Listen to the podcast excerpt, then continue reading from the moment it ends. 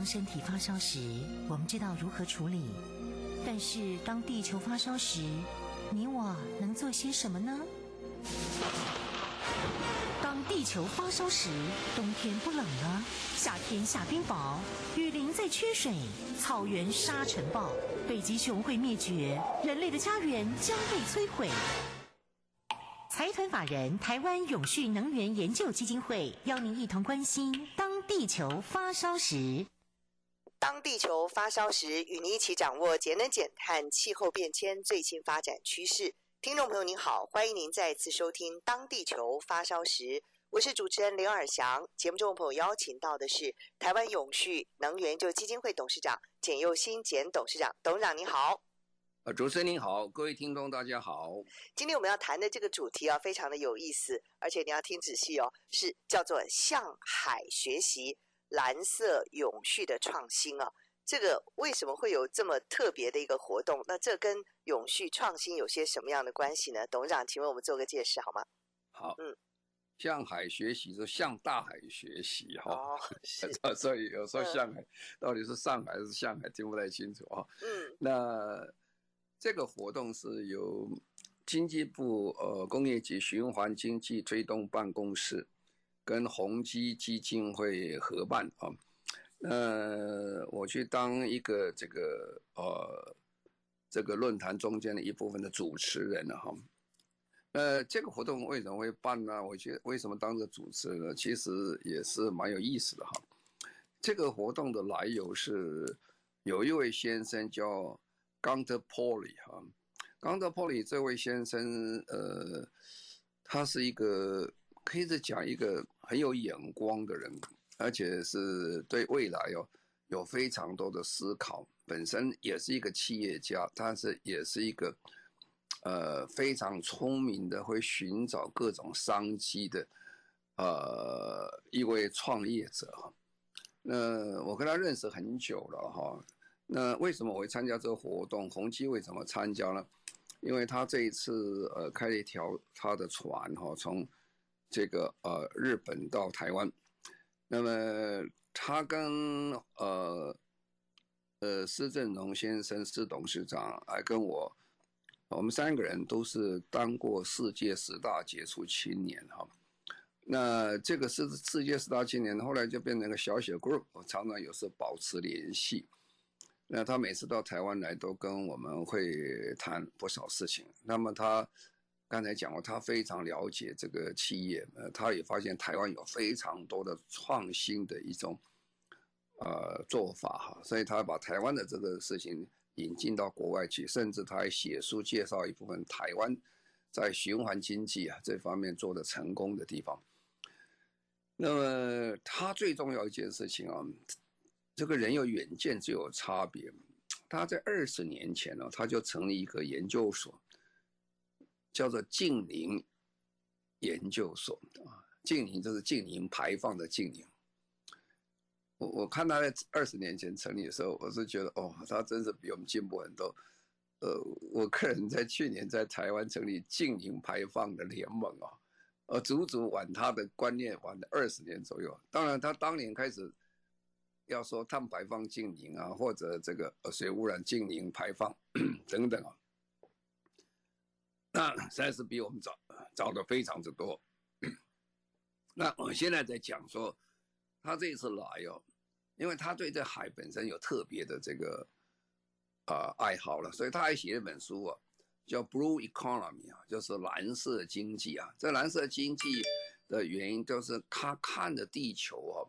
这个我说，哎，你为什么叫不叫其他颜色叫蓝色呢？他说，一个地球如果从太空中远看了，其实地球是个蓝色的星星球，非常漂亮的星球。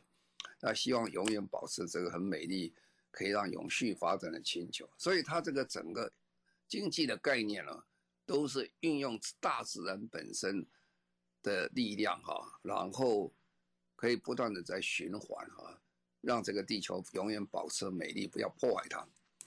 呃，所以它是蓝色经济，那它蓝色经济就有本身就有非常多的创新的做法，还有一些仿生经济的一种想法等等。那这一次他到这里来哦，最主要是说他要引进一个新的技术给台湾，那这个技术真是叫做破坏性的技术。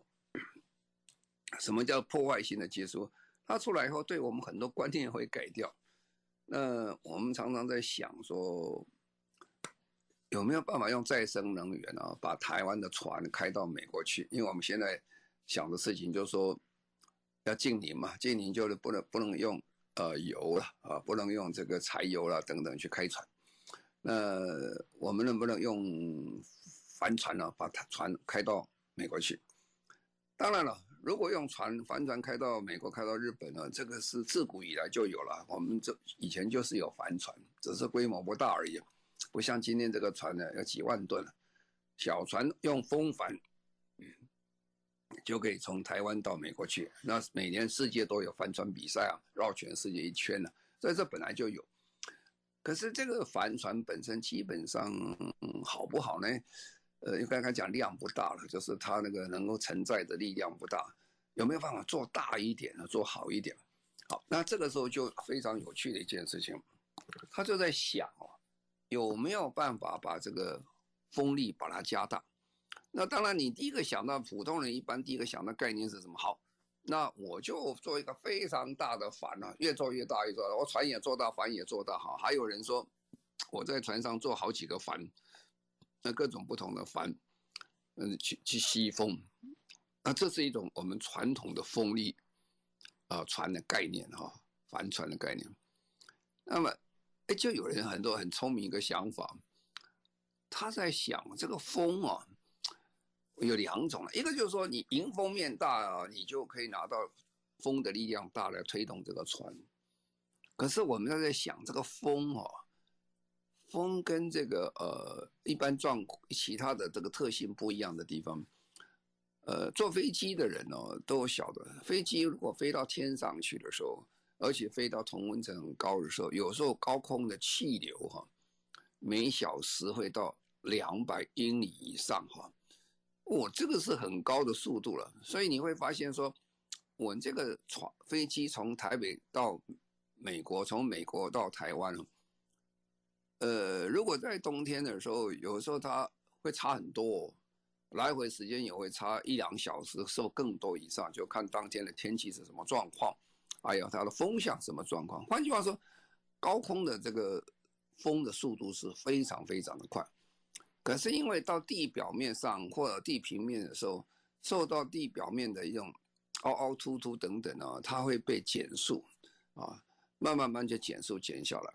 所以，如果你看一看那个风的速度，你把它用我们高度来算的话，最高的时候可能会到两百公里了，然后就慢慢下降，慢慢下降，下降到我们地表面的时候变成零了，因为就被被整个地表把它摩擦都把它牺牲掉就没有。可是呢，这就有趣的地方哈，就说每升高十公尺、二十公尺、三十公尺，你的风力的大小就不一样。当你的风越大的时候，你承受的这个呃风力大的话，你可以产生更多的能源出来。好，那如果第一个你有个概念了，就是风的速度啊跟高度有关系。所以你先来看那个风车、风力发电机，海上风力发电机越做就越大。本来我们在陆地上做的，呃，它的直径有二十公尺的一个这个旋转的这个叶片。那现在变成三十三十公尺、四十公尺、五十公尺，哦，你现在到海上哦，它可以做一一百八十公尺的直径，这么大的一个呃叶片的旋转叶片，你就知道它这个吸收的迎风面就大，当然吸收能量也大。但是你越高的时候，它风力就越好了，所以它的这个产生的呃电力就越多。那。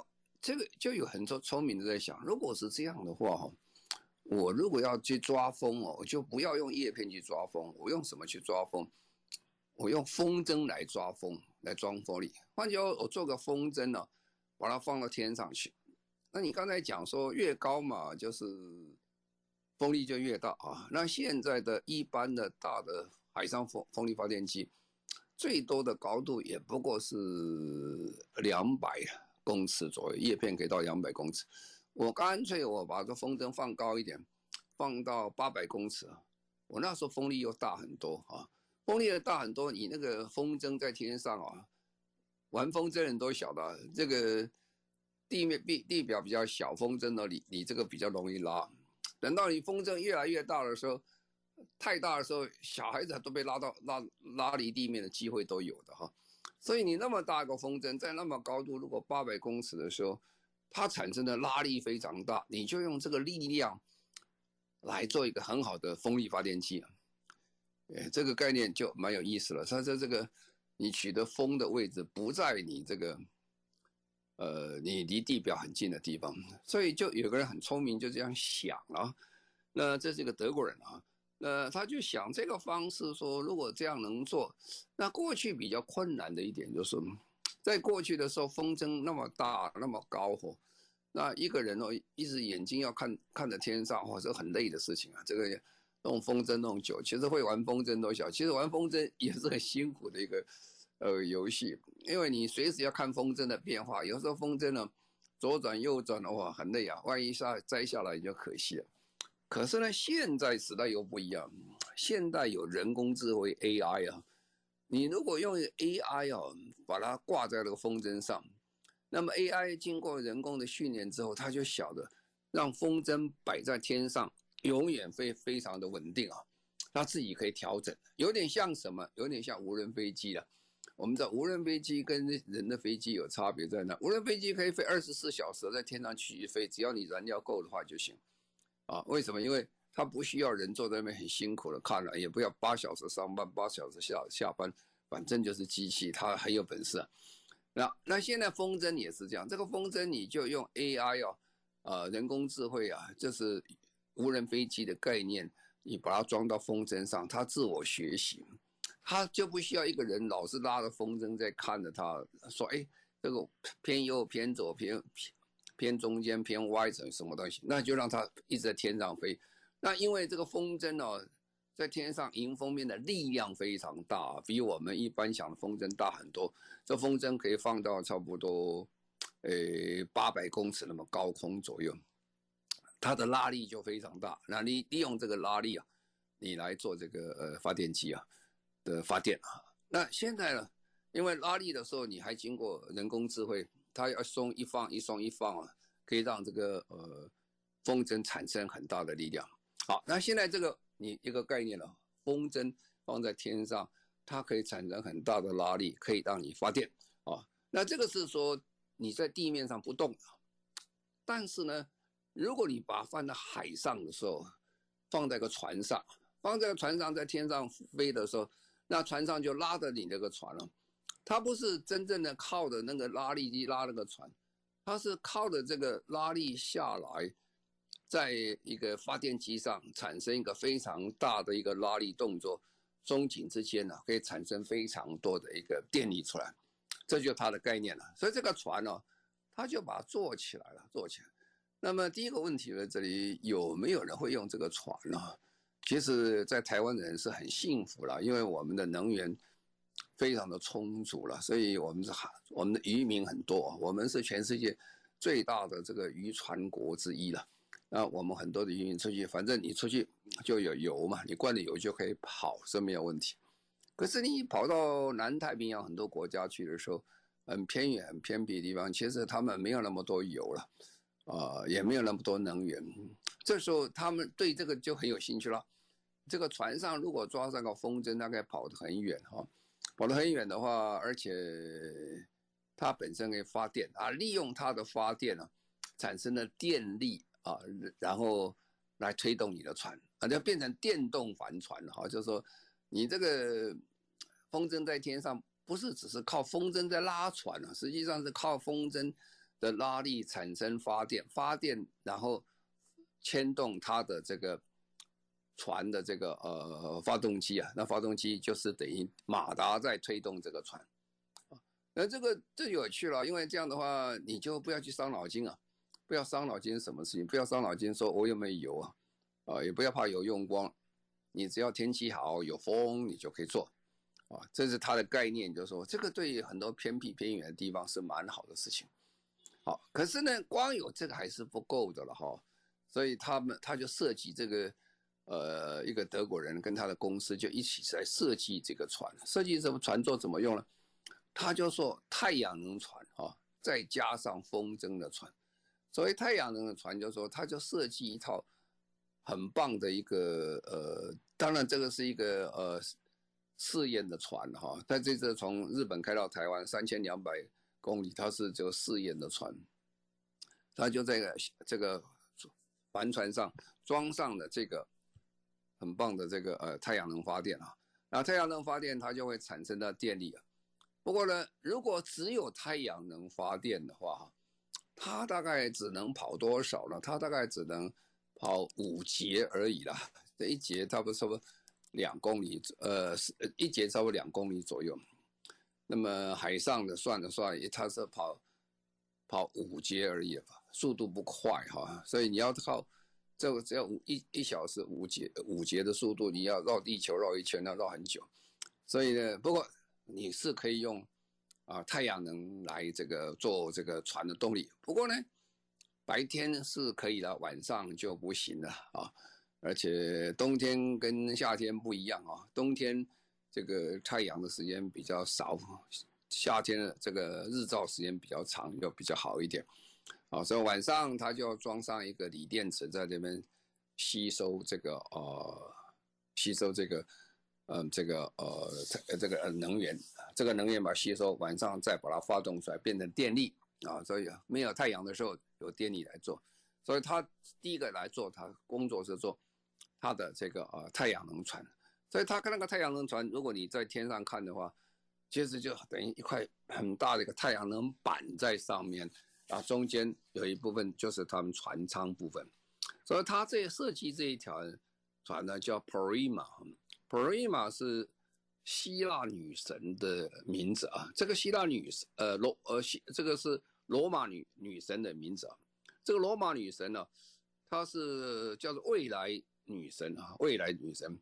那么它是保护的这个所有的这个孕妇啊，呃，孕妇是它会产生。我们未来的下一代，这未来的女神，它用 Prima 这个名字来做，那么它是完全不用油的了哈，完全不用油，那它就是用太阳能板做，太阳能板做用，我刚才讲这个也不太够哈，而且因为太阳能还不是很充足的能源，所以他就加上这个风能啊，这个风能就刚才讲，他在帆船上，呃，这个整个游艇上。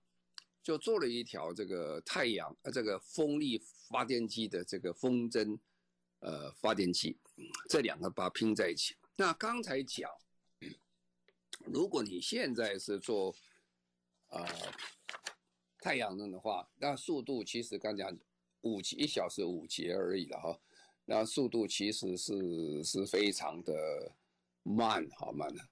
那么，而且如果这样做的话，你大概一天呢，能够存的这个呃电力大概是，呃，做大概一天可以存的电力可以让你跑多少呢？大概一天跑这个两百四十公里左右，啊，那么这样的话，慢慢跑跑两百天可以绕地球一圈啊，啊，跑地球一圈，它这个船已经是全世界如果以这样。纯太阳能船这的做法，它已经是全世界最快的太阳能船，可以绕是地球一圈。它也正在做这个整个的这个试验，就是这样。啊，那现在它就是装上什么东西？它的太阳能板很大哦，它太阳能板大概是做的面积啊，的面积大概是五百一十六平方米哈，然后再加上个锂电池啊，这锂电池要八公吨左右。好，它现在加上了这个呃风力发电机之后呢，它速度可以加一倍了，加一倍，加一倍的话，就是说本来是五节了，现在变成十节左右，换句话，一小时可以跑二十公里哦。但各位想，那绕地球一圈会较快很多了哦。不过这都是实验船了，不是真的，呃，今天商业在使用。那这一次他就从日本呢这样的船就开开到台湾来哈。那么他这个用风筝。发的电呢、啊，它就可以，呃，有风的时候，它就尽量的发电，然后储电到到电池里面。那那个储储到电池之后呢，它就可以，呃，在没有风的时候可以使用。所以这它是三个科技在一起的，一个是太阳能，一个是风能，一个是锂电池。那等一下我们再说明它的做法。是，是用风筝来拉动帆船，好像是未来的科技电影一样。但是我们也知道，很多年前我们拍的科技电影，到现在已经都逐渐的实现了哦。非常有意思的话题，我们现在再稍微休息一下，稍后回来继续进行今天的当地球发烧时向海学习。稍后回来。三年。中广新闻网，News Radio。您现在所收听的节目《中广新闻网》当地球发烧时，我是主持人林尔祥。节目中朋友邀请到的是台湾永续能源就基金会董事长简又新简董事长。今天我们的谈到的主题是向海学习蓝色永续创新。董事长，好，那刚才我跟各位说明的，就是说这真是一个很创新的概念了。本来太阳能船就是一个蛮创新的啊，那那太阳能船它现在。大概是可以，呃，两百天绕地球一圈哈。但是它这个船不是很大的船，这是实验船。那现在呢，加上这个风筝的话，它希望加快啊，都那快到多少呢？因为它现在风筝的高度大概都放在一百七十公尺的高度，而那个高度他认为这个风现在是很好控制，那可以走得很好。那它不是靠那个风筝在拉船。而是靠风筝产生这个比较大的拉力，拉在下面船上一个发电机，因为这个拉力它可以做发电啊，做发电。那风筝是不太容易控制，二十四小时啊，这个风筝你眼睛看的人都看累死了，所以它是完全用啊、AI 呀，就是人工智慧控制的风筝，就有点像做无人飞机，它自己在做一样。那现在呢，它的做法是在想哦。如果以他的速度做下去的话，他可以做，希望做八十天环游世界啊！这有点像以前故事说八十天环游世界。那他希望风筝加上太阳能，他这样船可以做一个八十天环游世界一圈啊。那大家在想，这这么小的船有什么用？就刚才主持人讲的，我以前我们都认为这不太可能啊。当时这个莱德兄弟也不过这个飞了一百多公尺而已了。可是经过的这个几十年、几一百年过来的话，这个现在速度之快啊，这个呃绕地球多少钱都很方便的事情啊，所以这个科技的发展它会到什么程度，你很难想象。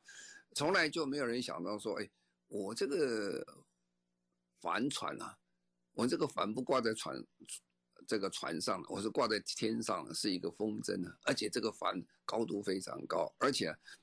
它是用来发电的，啊它不是用来拉船的，啊这个又不太相同。那这个发电了以后呢，呃，它因为白天晚上的关系，有风没风的关系啊，所以要把太阳能加上风能呢，它要储能了，它就做非常好的这个氢燃料电池啊，在这个船上，它可以储存这些能量，呃，做做这个事情啊。那它还做了一点呢，因为有时候又没有风，什么都没有的时候。它也有一个一般的传统的这个，呃，动力的来源呢，它是用生质能源呢，在做它的这个呃船的动力啊。有时候，比如说在港口要出去的时候，那什么都没有的时候，也不能在港口放那么多风筝在天上，会影响太多人啊。所以呢，它就是利用船上如果没有电的时候，它用生质能源在发电，所以非常有趣。它把通通把它合并在一起。那你说他为什么跑到台湾来？他本来才跑到台湾来哦，他是他正在要准备这个船开到欧洲去。不过开到欧洲去，他的目的在哪里呢？他希望到每一个站哦，都能够跟当地的人去呃交换意见。他也很重要一点，他要他也要募资了，因为他还在发展当中，这个东西不是非常成熟的科技，可以完全商业化的。所以呢，他也希望募资啊。不幸到高雄的时候，因为疫情的关系，这个船大家也不能上去，他人也不能下来。反正这个疫情的时间都有这十四七加七或或者十四天都没有办法做事情啊，所以很可惜啊，我们的呃人没有办法上船去看他，记者也不能看。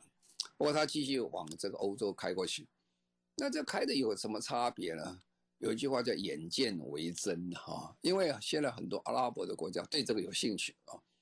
因为各位晓得，阿拉伯国家也有很多渔民啊，类似这些啊，跟我们一样海上生活的人，他们对这个有兴趣，原因这个这是完全不要这个现在传统化石燃料的有动力的船只啊。那刚才讲远见为真，你跟他讲了半天了，像我跟各位在这个收音机讲了半天，我想各位是半信半疑了啊！天下怎么有这种事情呢？啊，风筝还可以拉着船跑啊，还可以在这个做动力的来源。那但是如果你看到那条船真的是在那边跑，只有一个风筝在那边拉，跟太阳能板的时候，而且它可以两百天绕地球一圈的时候，你你又会觉得，哎，这是真的，不是假的啊。所以这个募资的人非常有意思。我们现在看到很很多的全世界很多新的，比如说独角兽这种呃企业，独角兽就是说。它一个新的行业，新的新的事业开始的时候，它可以一下子募资到十亿美金以上，这个钱呢就叫独角兽。那独角兽要开始之前，他总是要做一个东西，大家觉得可行的方法。那现在很清楚，这个这个呃，冈德波里这位先生，他是很了不起，他本身是一个，也是做个类似天使基金的执行者，那也是在寻找各地上。各地方有非常成功的例子啊。那刚才讲这个是一个德国人发明的，也做了蛮长一段时间。各位想要把风筝一直放在天上，它不会摔下来啊，也不会这个没有办法控制啊。这个基本上的学问蛮多的。也就是因为最近啊，AI 非常的发达，假如不是 AI 的关系，这几乎讲是天方夜谭哈。为什么？你不能不可能叫人的力量一天到晚在。眼睛朝天上看，说：“哎，这个风筝会不会掉下来？哦，那这风筝是不是能够我们产生的动力？啊？可是因为 AI 啊，这个人的工智慧它本身可以学习啊，它不断的学习，所以这个风筝就不下不掉下来。而且这个的，当然这个也有它的一个缺点的地方了，因为如果船多的时候，你就要注意风筝会不会打架啊？这一条线上过去，那一条线过来。”怎么样控制的很好，让这个风筝不打架啊？那第二个就是说，这要做多大呢？你这条船到底要做大？你现在讲做渔船是比较容易了，渔船比较小，然后再做更大的时候，你要一个风筝才几个风筝呢？然后风筝刚才讲，风筝跟风筝之间是不是都很顺利的，大家一起来发电啊？啊，这些东西都还没有完成呢，啊，不过只是说破坏性的科技告诉我们的说。我们的我们的思想模式要套透，要要跳脱我们原来的想法，呃，我我我们也看到不少人的设计的船的做法，就是把帆船再变大啊，各种不同的帆的形式，但是都是挂在船上啊，没有离开船，那这个是完全离开船，啊，完全离开船的，这科技就就比较多很多了，啊，然后呢，刚才讲就是说。我们今天在台湾呢，在做再生能源最大的困难点之一啊，也是越来越碰到的问题，就是白天有太阳，晚上没太阳啊。有风的时候风力很好，没风的时候一点动力都没有啊。啊，那就是说有风有太阳的时候，你就要把这个电力要储存起来。所以在这个小船里面要做储存这么多的电力啊，要做得很好啊。那就是非常的困难啊。那当然，他现在想法更进一步了。他这个电力不是直接存在锂电池里面，他一个想法就是说，把这个拿来电直接做电解水，变氢气，变氢气，然后用氢气的力量来做船的动力啊。那这另外一种做法，也可以用氢气来做氢燃料电池来做这个事情啊。那这个是现在。它的发展的方向之一，也就是它需要比较巨大的经费，哦，去来这个呃做一个很成功的一个呃科技的发展。我常常觉得我们在台湾啊，以前这个呃这个呃呃这个交大校长张茂松的讲，就是说我们要跳脱我们现在说我们只是解决事情的人，我们要创造新的概念。我们创造新的问题问答出来，问题出来的话，我们就做成功。那这个是很好的问我如果不用原来的这个风帆，我怎么做风力发电？我想这今天提供给大家一个一个参考。好，我们现在再稍微休息一下，稍后回来继续进行今天的当地球发烧时。中广新闻网 News Radio。您现在所收听的节目中广新闻网《当地球发烧时》，我是主持人林尔翔。节目中朋友邀请到的是台湾永续能源基金会董事长简佑新简董事长。董事长今天在节目当中特别跟各位谈到的主题是向海学习蓝色永续创新。我们在这一次的这个研讨会中哦，我们还请了一位非常有意思的一位先生哦。呃，他在做什么呢？这个是光宇，呃，公司啊，他是何英智董事长，他是也我们今天个主题在做循环经济哈。那循环经济在台湾基本上是有蛮长的历史啊。循环经济讲的面是很多了，循环经济我们可以是讲循环经济从它的回收系统来做，或者从这个呃共享经济来谈哈，或者我们可以从这个整个 business model 就不同的形这个形式呃生活形式来传来谈，也可以从设计面来谈。不过里面台湾做的比较成功，开始的时候我们在回收方面做得很好。那回收的历史，其实我们在一九八七年的时候，当时我在环保署，我们环保署刚成立的时候，就跟经济部有合作啊，做什么东西？工业减废，就是工业上的废弃物尽量把它减少。不要把它当废弃物当资源啊，所以整个台湾的企业界是对整个呃循环经济里面特别这个废弃物的回收再利用是很有概念的，而且也是做得非常好。那我们这一次请了光宇公司啊，呃何董事长来谈这个问题啊。这公司是一个上上上柜上市上柜公司了，呃，他们做的是相当不错。那么他谈的是一个蛮稀有的一个一个生意啊，这什么生意呢？因为台湾我们都知道，我们的呃电子业非常的成功，我们的半导体非常成功啊。那基基本上半导体是一个很成功的高科技啊，啊，通常高科技都会延伸的一个高耗能、高耗水，有时候也是一个。有毒性物质或化学物质比较多的一个行业出来，所以怎么样把这些呃半导体的废弃物拿来好好使用啊，而不要把它掩埋掉或者烧掉等等出其他的问题啊，因为它会引起后遗症。如果你把很多的半导体废弃物往山谷里去丢的话，将来会产生非常多地下水污染的问题嘛。所以他们做的很成功一件事情，他就把这些半导体的废弃物回收，回收的过程，他用一个非常成功的一个做法，他把里面的这个元素把它分开，会产生氢气出来。哦，这产生这个氢气就是不得了的时候，因为我们在台湾基本上讲起来，我们并没有很好的氢气的一个呃产业在，但是台湾是需要氢气的哈，啊，企业界需要氢气。所以，它这个变成一个很独门的生意啊，而且对整个物质的循环有很大的贡献。把原来的废弃物去掉以后，会产生氢气，而这个氢气基本上是有价的、有价值的，而且可以推广的啊。那么在台湾啊，其实他也工作一段蛮长长的时间，所以那一天大家听起来也很兴奋啊，因为如果我们在讲走向未来啊。呃，零碳的世界里面，氢是很好的燃料电池的原料啊。那这个我们看到何董事长他所带领的公司啊的完成的工作，我们因为时间不太多，没有办法讲得非常详细。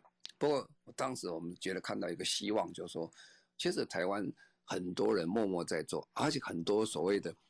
未来可能隐形冠军的企业都在慢慢的在产生当中，可以把我们现在有不少的呃半导体的废弃物，能够把它转换成非常有价值的氢气啊，呃，这也是这次开会里面我个人得到最大一个一个感觉跟收获。其实台湾是也是真的充满了创意，很多东西也非常值得鼓励。好的，非常谢谢台湾永续能源就基金会董事长简佑新简董事长，谢谢您。谢谢各位，再见。也谢谢所有听众朋友您的收听，我们下个星期同时间再会，拜拜。